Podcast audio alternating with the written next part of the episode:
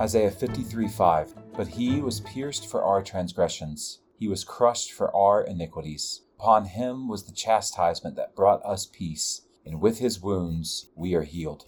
Let's pray. Heavenly Father, we all like sheep have gone astray, and we have not innocently wandered off the path. We have defiantly and rebelliously turned our backs on you, and we deserve death and hell. But in your mercy, you have sent your Son Jesus, and he has suffered in our place.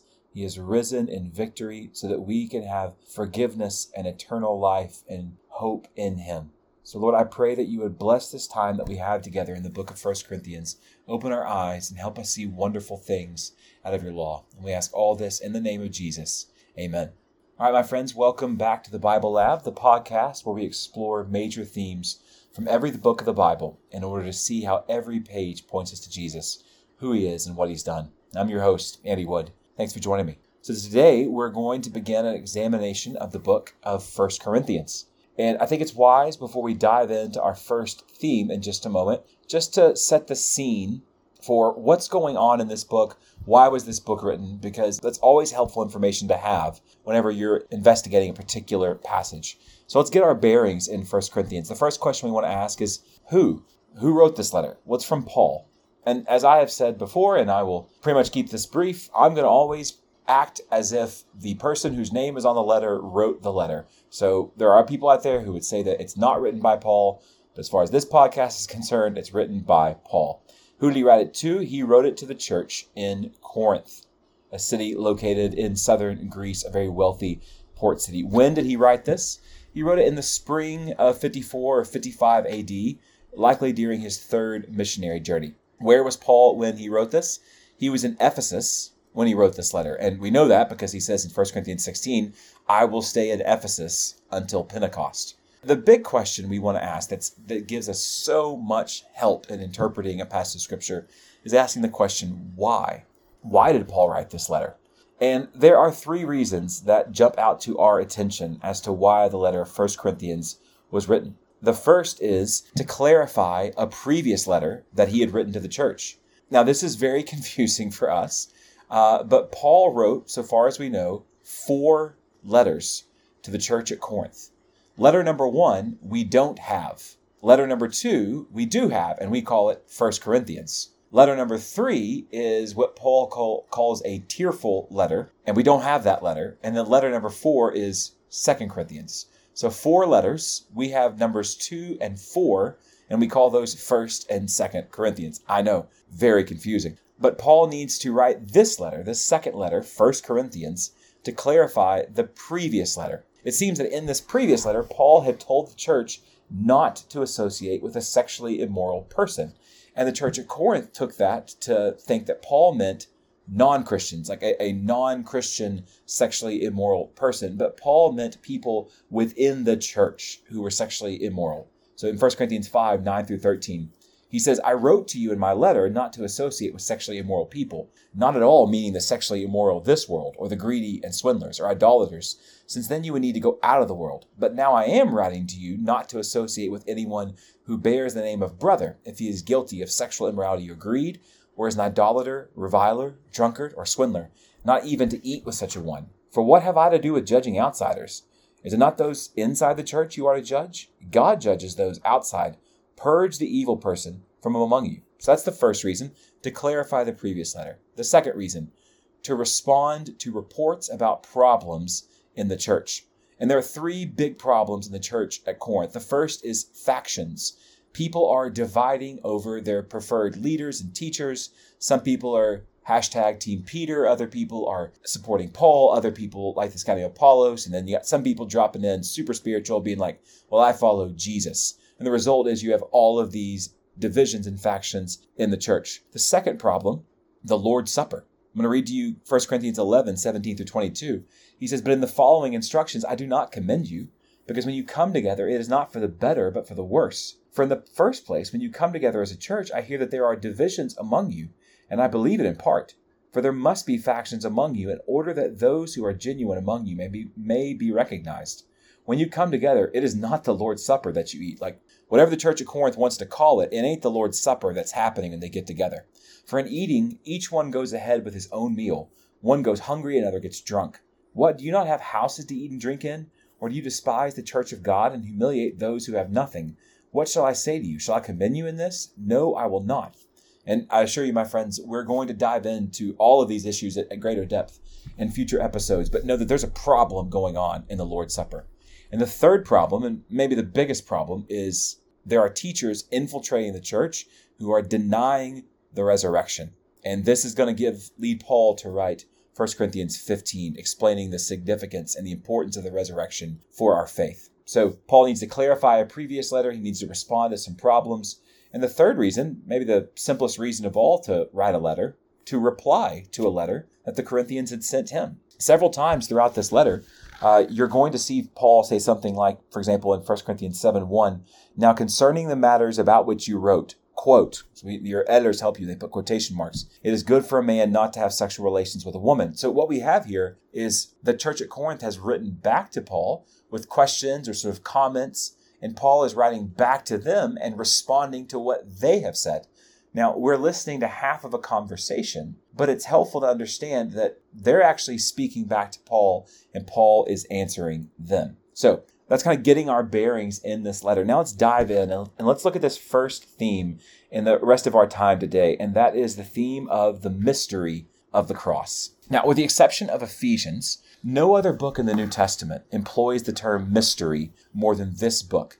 It's used six times and it's found in some very key passages and it plays this term mystery plays a big role in expressing the purpose of this book so for example in 1 corinthians 2 1 and 7 paul says and i when i came to you brothers did not come proclaiming to you the mystery of god with lofty speech and wisdom and then in verse 7 we impart a secret and hidden wisdom mystery of god which god decreed before the ages for our glory 1 corinthians 4 1 this is how one should regard us as servants of Christ and stewards of the mysteries of God. So Paul says every true teacher, every true apostle is a steward of the mystery of God. Now, I'm just going to stop you right here because I understand that when I say mystery, what almost every single one of us thinks of is Scooby Doo, right? Just a couple of teenagers driving around in a van with a very large, smart dog and solving mysteries. Usually at some kind of haunted amusement park, and we're putting together clues.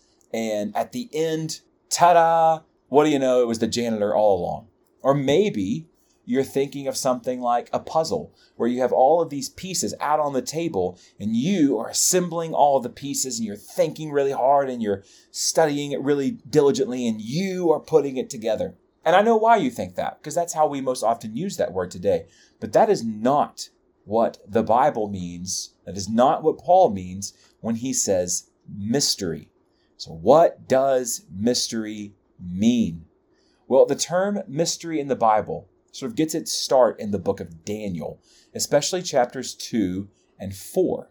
Now, in Daniel, mystery, a mystery of God, concerns God's end time kingdom and related events. So, there's another term, end time for most of us, when I say end time, you start thinking of something not yet off in the future, right? Like the time, you know, the months before Jesus comes back. But biblically speaking, everyone who lives on this side of Pentecost, which, if you're listening to me, is you, we are living in the end times. So, mystery in the Bible concerns right now God's end time kingdom and the events related to it.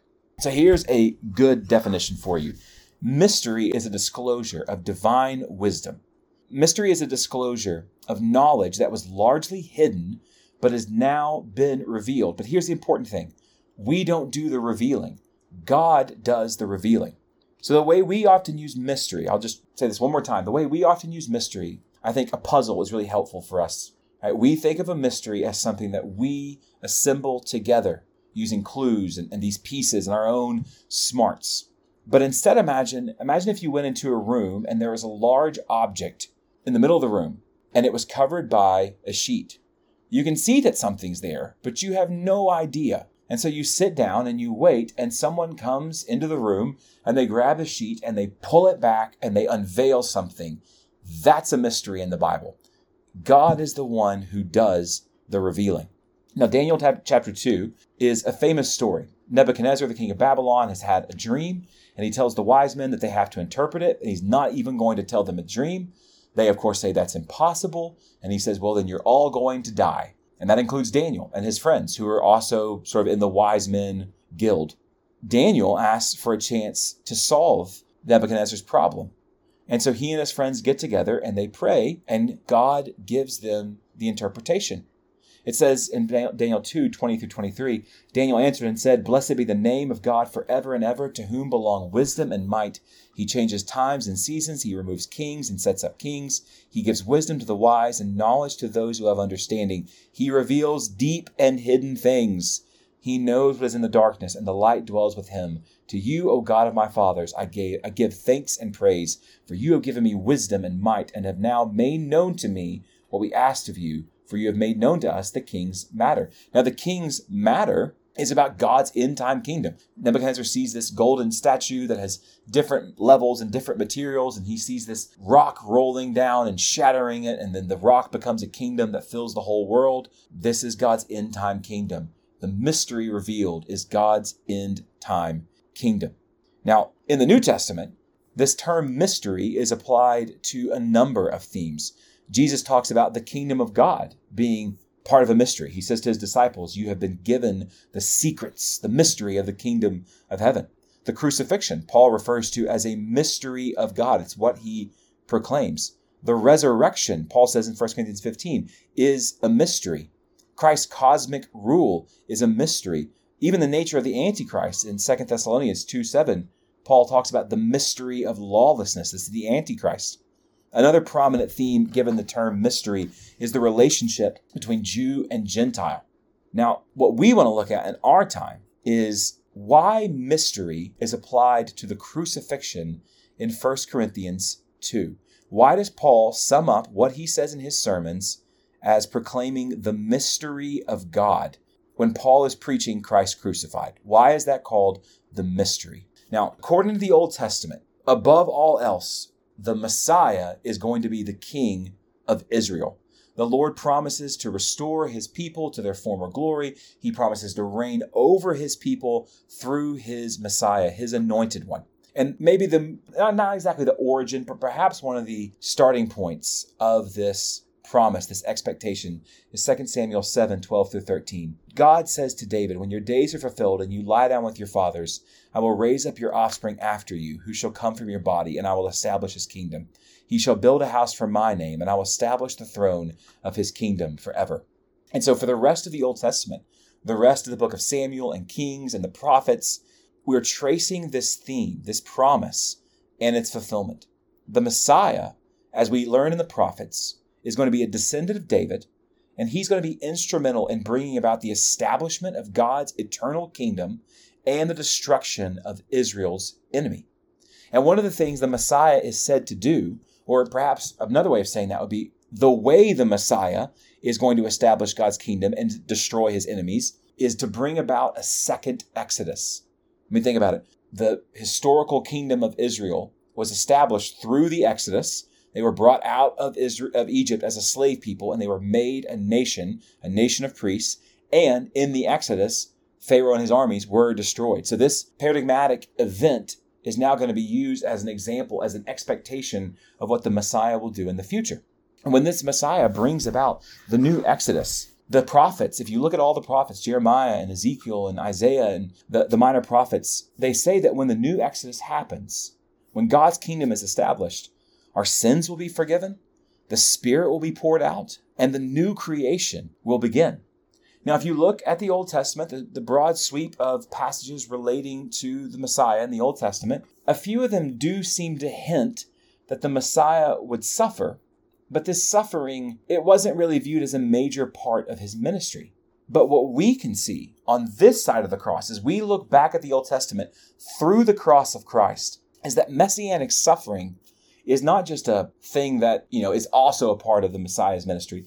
Messianic suffering is the means by which God will restore his people. And this goes all the way back to Genesis 3:15. There in the garden, right after sin broke our world and death comes into the world, God says to Satan, I will put enmity between you and the woman, and between your offspring and her offspring. He shall bruise your head, and you shall bruise his heel. So there is from the very beginning of God's plan of redemption an expectation that the Messiah's victory and that's who this verse is about, is the Messiah. It's about Jesus, will only come through his suffering. In Isaiah 53 5, Isaiah, speaking of the servant, says that he, the servant, was pierced for our transgressions, he was crushed for our iniquities. Upon him was the chastisement that brought us peace, and with his wounds we are healed. Now, on this side of the cross, we often think, how could the Jews miss it? How could they miss that Jesus was the Messiah? How could the apostles miss it? But understand that apart from the Holy Spirit, we would be just as confused as they were. Because the Jews read their Old Testament and they saw the talks of this messianic king putting his foot on the necks of God, God's enemies and being given the nations to rule over. And then they read Isaiah's promise of a suffering servant, and they didn't see how that could possibly be the same person. And so they just thought, well, this must be two people. There's no way. How can he have his foot on the necks of, of his enemies and also be despised and rejected by men? That can't be the same person. But it is. And this is why Paul calls the cross of Christ the mystery of God. It is something that no human being would have understood. It is something that no human wisdom could have found out or pieced together the clues. It is something that God has revealed to us for his glory. And the mystery of God is the exalted, kingly, divine Messiah affixed to the cross. And Paul says, when Jesus is suffering a shameful death on the cross, he's actually being enthroned as king over the universe. 1 Corinthians 2 8, none of the rulers of this age, not Pilate, not Herod, not the Sanhedrin, none of them understood this. For if they had, they would not have crucified the Lord of glory. So we can be honest and we can admit that messianic suffering doesn't play a central role in the Old Testament. It's there, it's absolutely there. Psalm 22, Zechariah chapter 14, Isaiah 52 and 53. But it's not the central emphasis. Worldly wisdom would never conceive that the Messiah could be crucified, much less display his glorious divine power while being killed. This understanding, a true understanding of the Messiah, has to be revealed by divine wisdom. And this understanding of the Messiah as the triumphant victor nailed to the cross displays the truth at the heart of God's kingdom. And that is before the crown comes the cross. And, brothers and sisters, if that was true for Jesus, it's true for us. There is no crown without a cross. So, this is the mystery of God, the King of the universe, nailed to a cross for our sins, victorious while he dies. So, when we come together next time, we're going to talk more about what it means to preach Christ crucified. But for now, take up and read. God bless, my friends.